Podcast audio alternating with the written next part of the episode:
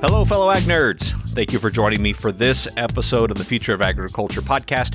My name is Tim Hammerich, and if you're curious about where innovative ideas meet practical realities in food production, you have found the right show.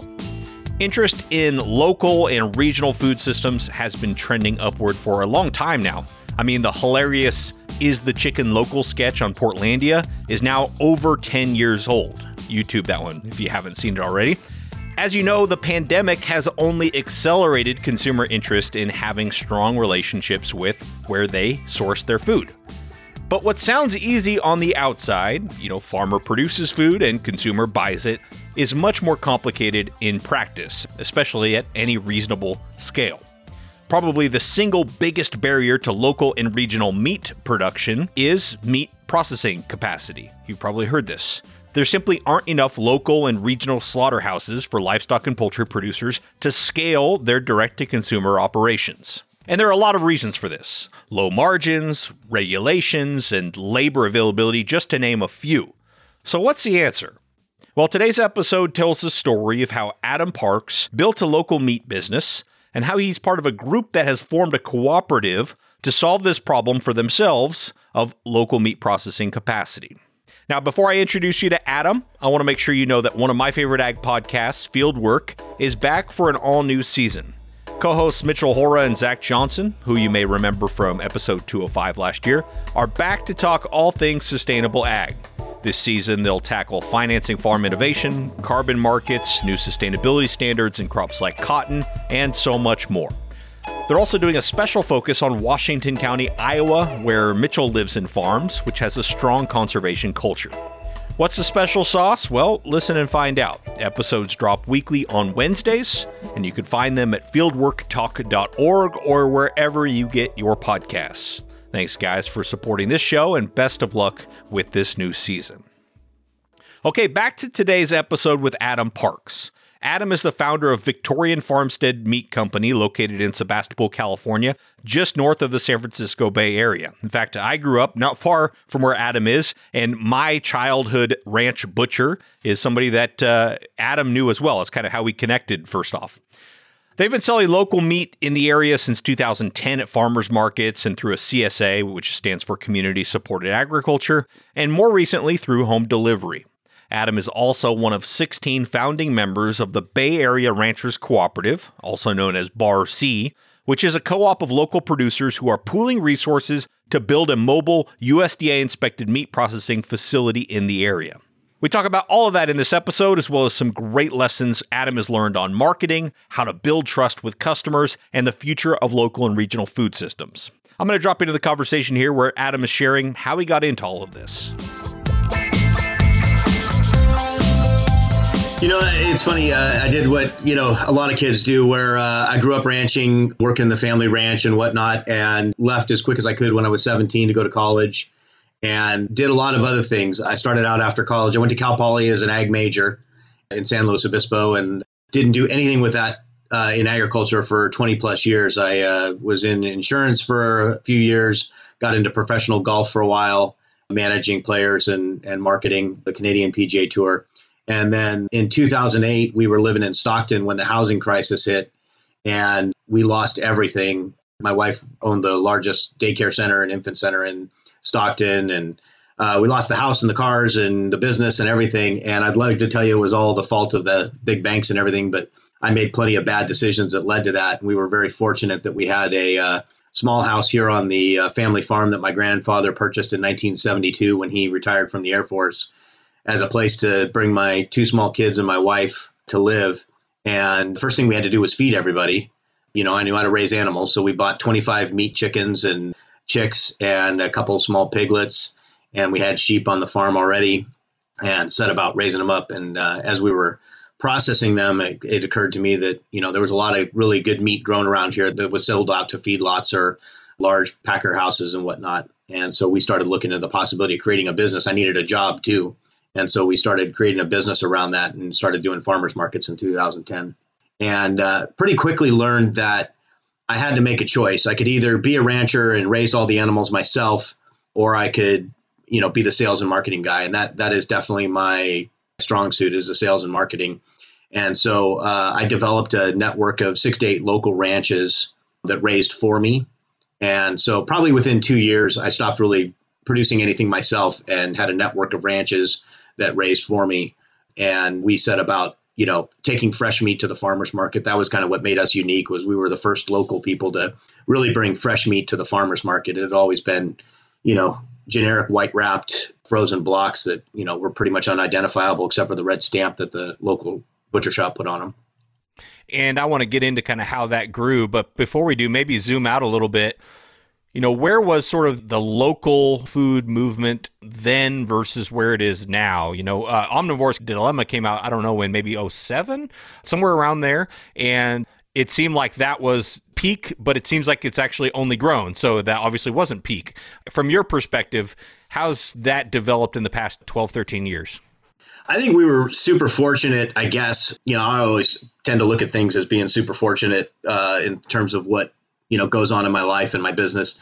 When everything kind of collapsed in 2008 and by the time we got here and figured out what we were doing and, and started our business in 2010 and it really took off in 2011 with the addition of our meat csa i think what was happening at that time was people were kind of coming out of their turtle shell right? They were figuring out that they could live without the luxuries that they had in the early 2000s with all the money and all the refis and everything.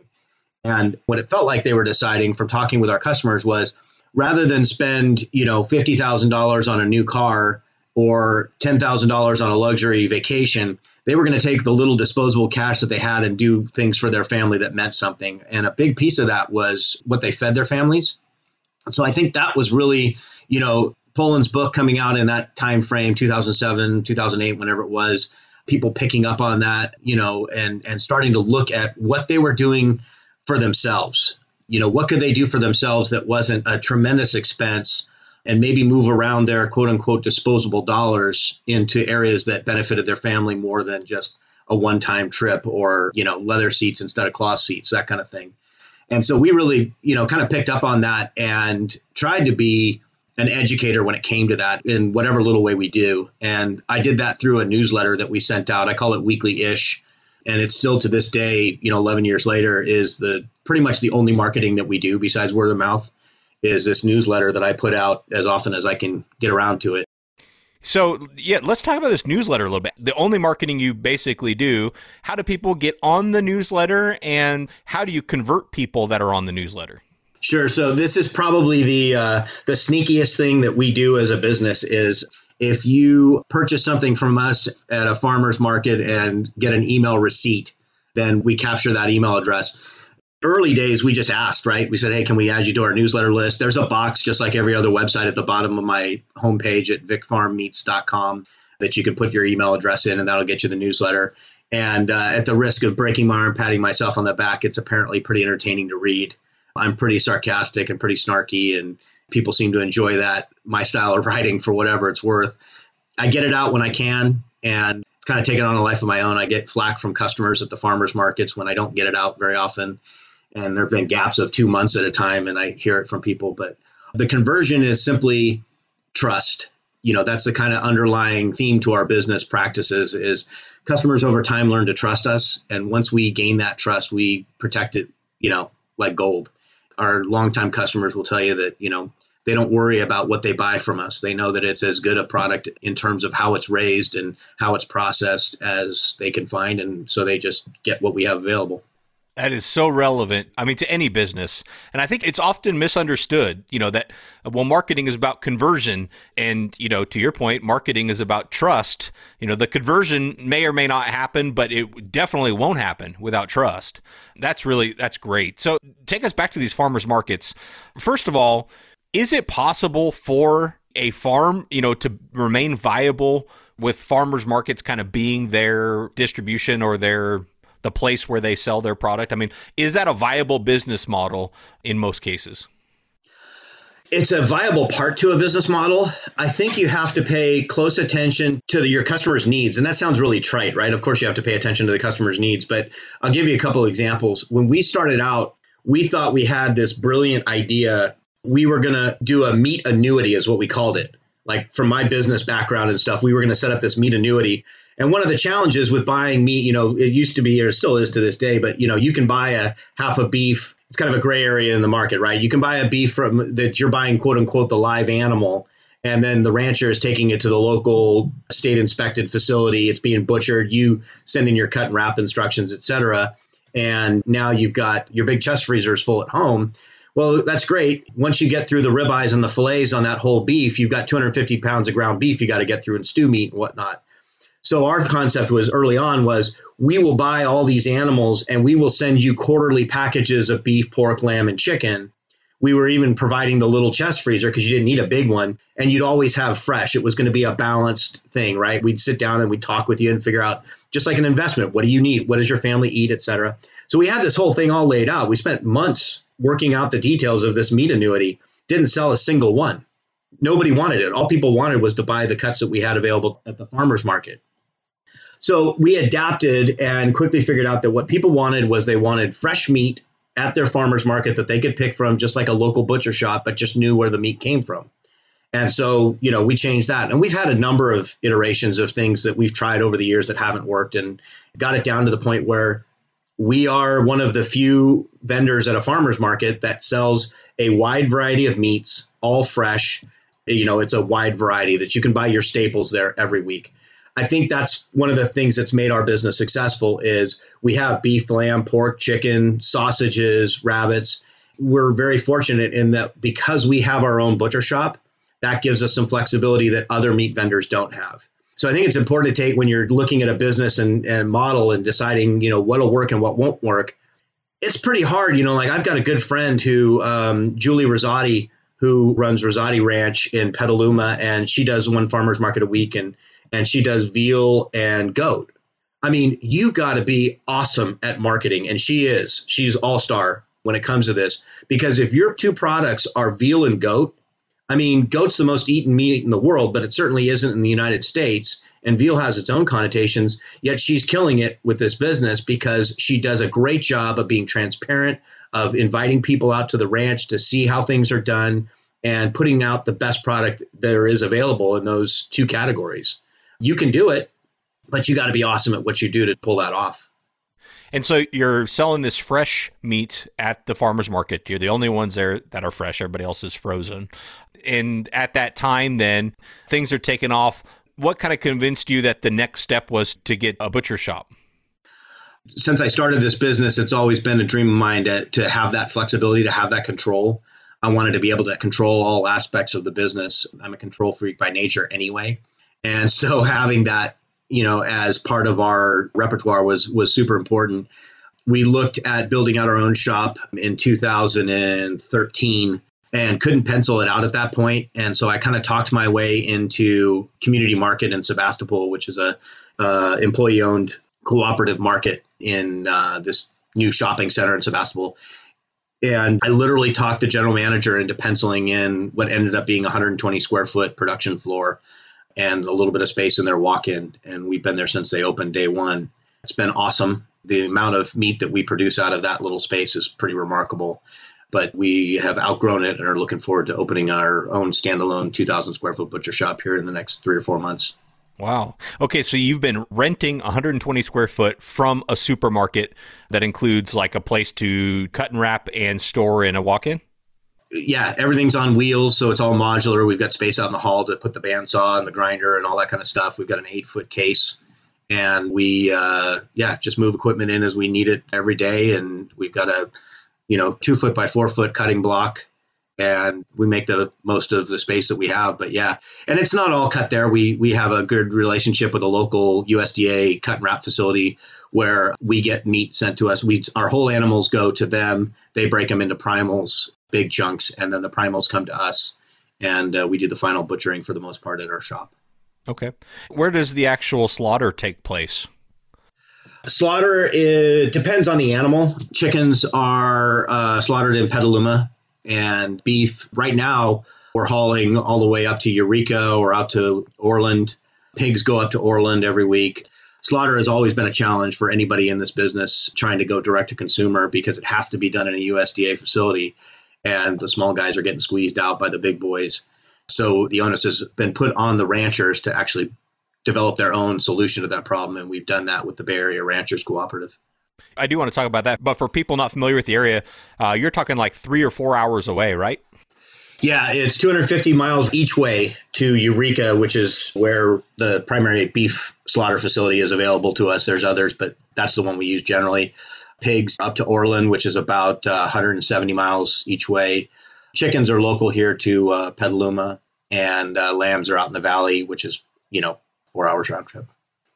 You know, you, you moved into this butcher shop that you're renting, but not all of your meat is going to farmers markets, right? I mean, you've started uh, marketing it different ways. Tell us about that. In 2011, I started to look into CSAs, community supported agriculture, and kind of developed, we call it a meat subscription. And so we developed our own meat CSA, and that started in 2011. We used farmers markets as pickup points, and the butcher shop, obviously, when we opened that in 2013.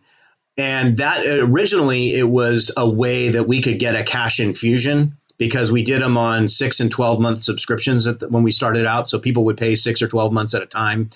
Uh, ahead of time, they would get a discount for that. Our business would get a cash infusion every time we sold one of those. And then that person would get meat for the next, you know, six or 12 months. It's changed over time. And actually, we're kind of the silver lining for COVID because the biggest change to our business came last March on March 13th when COVID kind of exploded here. Laura and I kind of made a very quick business decision to offer home delivery for free for the next two weeks to get people meat when everybody was kind of in a panic about where their food was going to come from. And uh, we've wanted to do home delivery forever. I could never scale it. I could never get enough people in one location to justify sending a truck or a van out to deliver.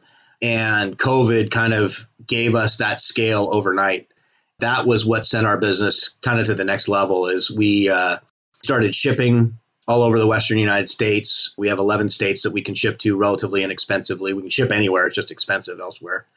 And then uh, we do home delivery three days a week all over the bay area from san jose out to pleasanton up to uh, cloverdale and out to the coast and everywhere in between. And that has dramatically changed our business. We grew about 240% year to date from march to now Wow. And I realize what you said. I mean, you needed that scale in order to even offer home delivery. But how do you scale the rest of the operation to that amount? I mean, you know, like you need the scale on one end, but on the other end, you've got to go source that meat, you've got to process it. I mean, how did you scale the rest of the operation? Well, because we are dealing with small local ranches, relatively speaking, these are people that, you know, their whole nature is to be able to pivot on a dime and one of the things I've done a number of podcasts over the past year talking about this kind of topic. And one of the central themes to it is we in America have an incredibly efficient delivery system. So when you look at Amazon, and I mean, you think back 10 years ago when, you know, Amazon didn't exist as it does today, and you look at what we can do now where, you know, I need two mallets for my butcher shop to crack crabs for crab season, and I order them today and they show up on my doorstep tomorrow morning. I mean, that's remarkably efficient. That's incredibly efficient. The problem is it's also extremely fragile. And we've seen that in the early days of COVID, how fragile our delivery system was, not just with meat or food in general or anything, but I mean, everything. You know, two guys at a meat plant get sick and spread COVID over the course of a meat plant, and you shut down 7% of the pork production in the country. That's nuts. That's not sustainable. It's great because it's super efficient, but it's not sustainable. And we've seen that when you deal with small local farms, when you deal with people you know and have a relationship with, you have the ability to pivot and to change how you do things. They have the relationship with the small local slaughterhouse to say, hey, you know, the restaurant business is dead, but we've got this opportunity. We need to change how we harvest and when we harvest. And they can make that adjustment on the fly because they have a relationship. They know the guy, they know Bud at the slaughter facility, and and he can make an adjustment to their schedule to adapt. And when you have that ability, that adaptability to whatever situation is thrown at you, it makes you a sustainable business. It means you can change whatever you're doing today to adapt to what needs to be done as long as it makes business sense. So we're super fortunate. We had the relationship with our producers, our ranchers, to be able to increase our production over time. There's definitely been gaps. I mean, even this week, I've got orders for 25 pounds of ground turkey that I can't fill and it's just because I couldn't get enough last week. And that's one of the hazards of dealing with small local producers is you're going to run out of stuff. But luckily, I've got a good enough relationship with most of my customers that I can call up and say, "Hey, why don't you try this?" Or we're going to grind some chicken for you because we don't have turkey. Will that work? And you know, they're pretty amenable to that sort of thing. Right. Yeah, and I, I think we've all heard that customers were driven towards this sort of model in the early days of the pandemic What's the retention been like, and what what's your sense of? Is this something that has been a shift, you know, like a zeitgeist, I guess, uh, like a, a shift that's going to stay that way, or is this something where once everything starts to feel more normalized, whatever that means, that we're kind of going to drift back to the old ways?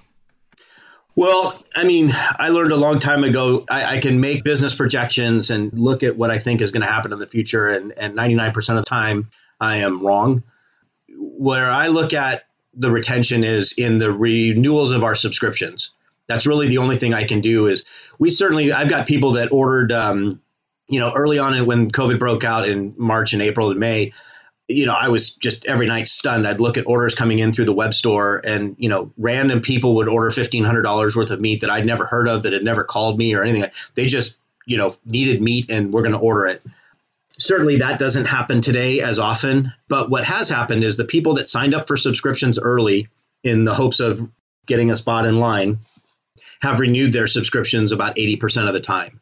That's an indicator to me that we're, you know, we're probably doing pretty good. I mean, certainly sales have not, they've definitely plateaued, um, but they have not trailed off at all.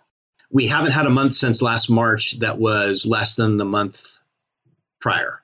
So it's a continual, steady flow right now that you know we are excited about, cautiously optimistic about, but you know, I never trust anything like that. So we're just we're kind of grinding through it, making sure that we fill orders as fast as we can, and um, try to teach more people about what we do. That's been the biggest godsend is being able to educate people of why it's better. And I think that to the large part, if you can get people to not only understand why it's better, but try the product, try the meat, that's the conversion factor. It doesn't have anything to do with how witty I am or how cool my newsletters are or you know the hat I wear. It's always about the product and the taste and the flavor. Sure. Well, I want to zoom out a little bit and talk about what it takes to build more regional food systems, you know, resilient food systems. You talked about kind of what happened when the pandemic hit. We certainly have all seen, you know, the effects of having a highly concentrated food system or consolidated, maybe is a better word. So, how do we kind of build these more regional food systems to where, you know, they are resilient? What are the challenges to maybe doing that? I've been talking about you know regional food systems and particularly as it relates to um, processing when you sell to the general public, when you sell meat to the general public, you have to process in a USDA facility. So the challenge has been that that is a constantly shrinking entity.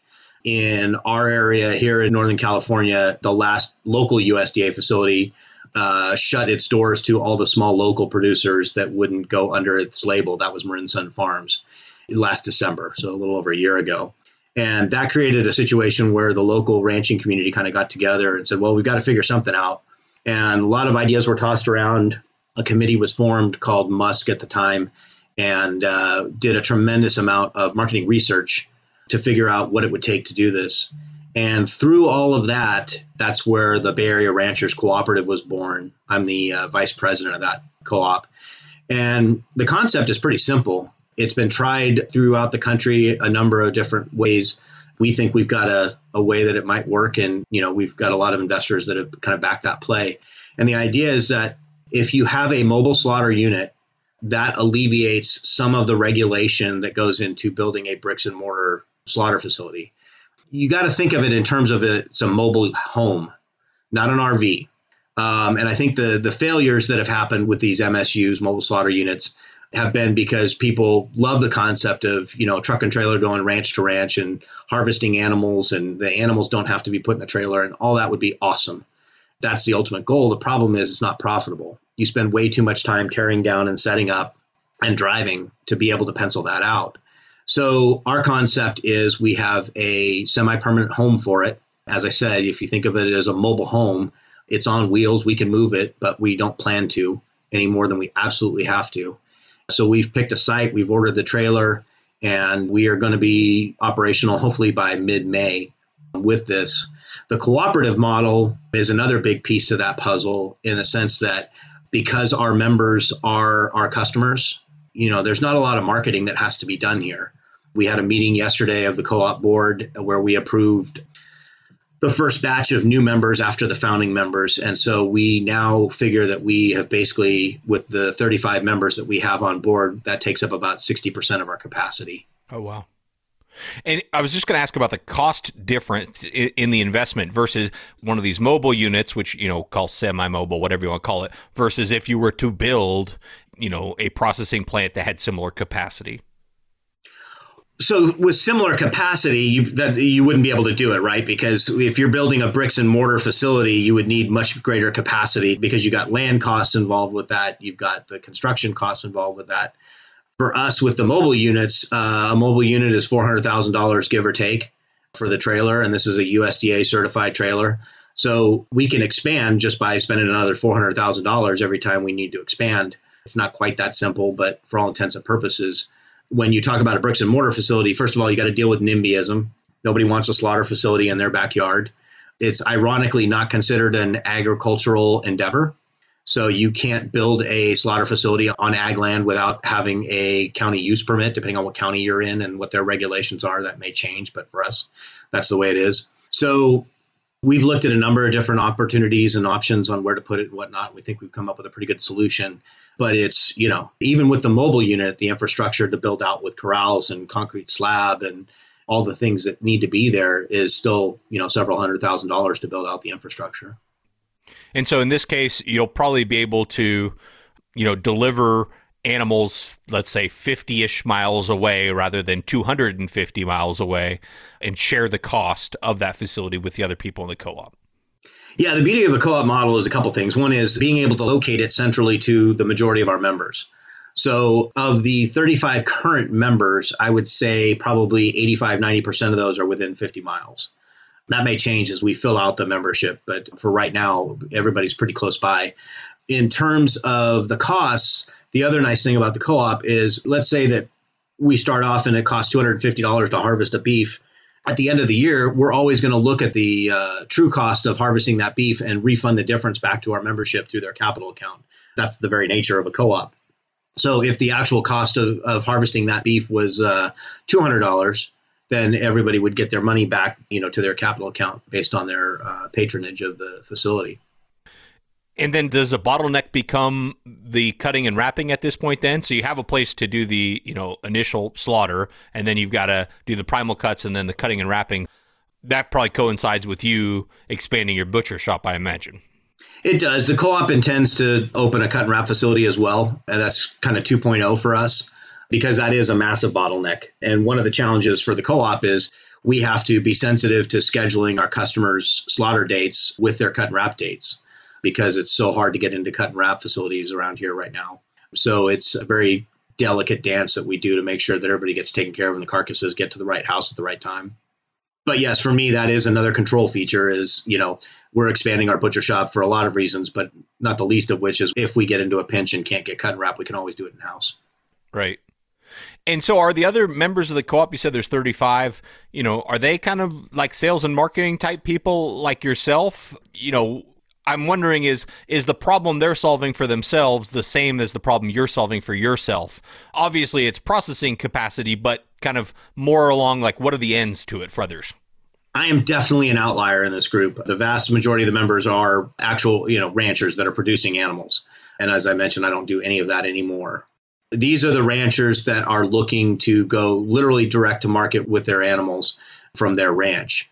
So, problem they're solving is the ability to take their product to market directly to the consumer and abide by the USDA rules and regulations and avoiding that gray area, right? Where we talked about earlier, where somebody buys a quote unquote live animal and it's processed for them, et cetera. Uh, one of the things about Area Ranchers Co-op or Bar C, as we call it, is it's kind of like a referee or an offensive lineman. If everything goes according to plan, you'll never hear about us. No consumer will ever know who we are. That's the way we want it. Our customers are the ranchers that are taking their product out to market. There's never intended to be a Bar C brand. You're never going to go into a grocery store and see Bar C ground beef or Bar C chicken breasts. We want the ranchers to market their own products, and our job is solely processing. I love it, you know, for a lot of reasons.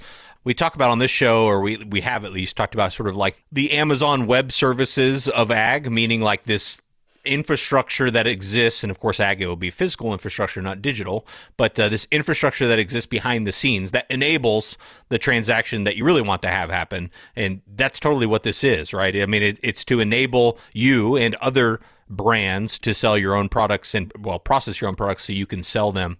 You kind of alluded to earlier, like, obviously, you know, people want filet mignon, but not everybody wants some of the other lesser value cuts. How do you handle that? Is I mean, is that where the kind of the assorted subscription model comes in, is so that you can make sure that when you process an animal, all of that animal gets utilized and marketed sold?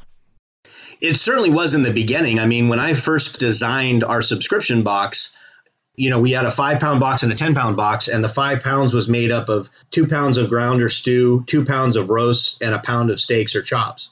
And that was kind of how I saw the animal being built and what we had to move in order to make it balanced.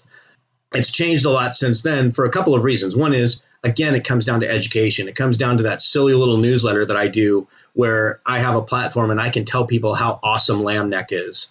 You know, lamb neck carnitas to this day are still one of my favorite foods of all time. And it's an extremely inexpensive cut of meat. Beef shanks, we call them marrow steaks more as a joke than anything else. But marrow steaks are another killer cut uh, beef shank where you can braise them into any kind of osso buco recipe. Osso buco sounds super fancy, and you see it all the, you know, the white tablecloth restaurants and whatnot with a pretty lamb shank sticking out. Osso buco just means hollow bone in Italian. So you can use any shank you want for that. It's the marrow that you're trying to get out of that shank that makes the unctuous gravy and sauce that goes with that. So I think through education, through talking with people at the farmers markets, through having really great guys that work for me at the farmers markets and understand the difference and know how to cook a little bit and have been educated by me over the years as to, you know, not what we want to move necessarily. I mean, certainly, don't get me wrong. I, every time we harvest a beef, we've got to move 250 pounds of grind and stew. And I got to do that before I get to the next beef. However, by educating people, we're getting people that order that kind of thing, that order the short ribs and the chuck roasts and the pot roasts and so on. So, you know, it's not as big a problem as it used to be. We also uh, are very fortunate in that our primary beef ranches, Sunfed Ranch and Five Dot Ranch, both out of Northern California, are big enough that we can order primal cuts from them. So I don't necessarily have to do a whole beef all the time. You know, it's Valentine's weekend, right? So we've got, you know, 24 PSMOs or whole beef tenderloin sitting in our cooler right now, waiting to be cut into beautiful little filet mignon steaks for you know Valentine's Day. That's another massive adjustment we've had to make. Is you know when you're a butcher shop, there's two things you have to know to be a, a proper butcher. Certainly, you have to know how to cut animals, right? You have to know how to process primals into retail cuts. The other thing you have to know is every single holiday and what people eat for that holiday. And it doesn't matter what your religion is, it doesn't matter what your culture is. You have to know every holiday that comes up and what is served. So we prepare for all those, right? So we do sweetheart steaks where you butterfly out a ribeye and it looks like it's the shape of a heart naturally. And we do filet mignon. We'll have bacon wrap fillets, and we do lobster tails that we bring in from Maine for the holiday. At Christmas time and Thanksgiving, we had to adjust. We had to shrink down all of our normal orders, not for less, way more, but much smaller portions so I sold, you know, four to one small turkeys versus medium and large turkeys this year than I normally would have. And luckily enough, we were able to make that adjustment with our turkey ranch. So, you know, that's another adjustment that we've had to make on the fly is is changing the proportions that we prepared for different holidays. Corned beef's coming up for St. Patty's Day, and my beef guy has already made the adjustment that, you know, corned beef roasts are going to be two pounds instead of three and a half to four pounds this year um, because people still aren't ready to have big parties yet. That's a really interesting point.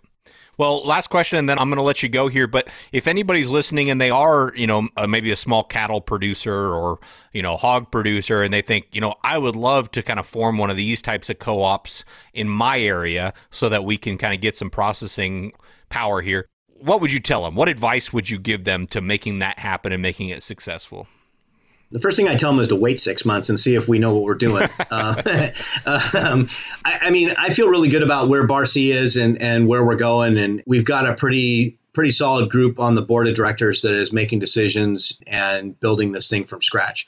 Our plan is once we are operational and to the point where we have a general manager that is running the daily operations and we as a board can get to just govern and not create one of the things that we will do is we will put together a whole package on you know how we got from start to finish and i would think that would be pretty interesting if you're going to start from scratch, I mean, we've talked to, we've had a number of entities. We've been fortunate to have some pretty good press in things like this, podcasts like yours. Uh, Civil Eats did a nice article on us.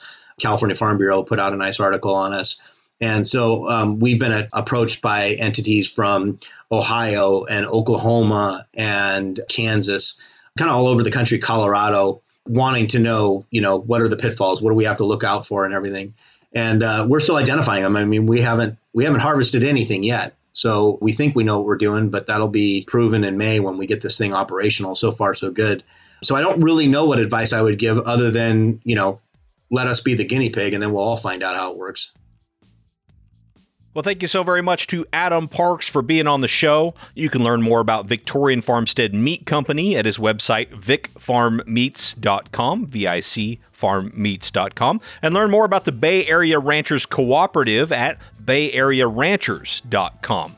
In fact, they've been doing a crowdfunding campaign that you may want to check out. Shout out to the Fieldwork Podcast for sponsoring this episode. Make sure you go check them out at fieldworktalk.org. As always, thanks so much for your time and your attention. I really don't take it lightly.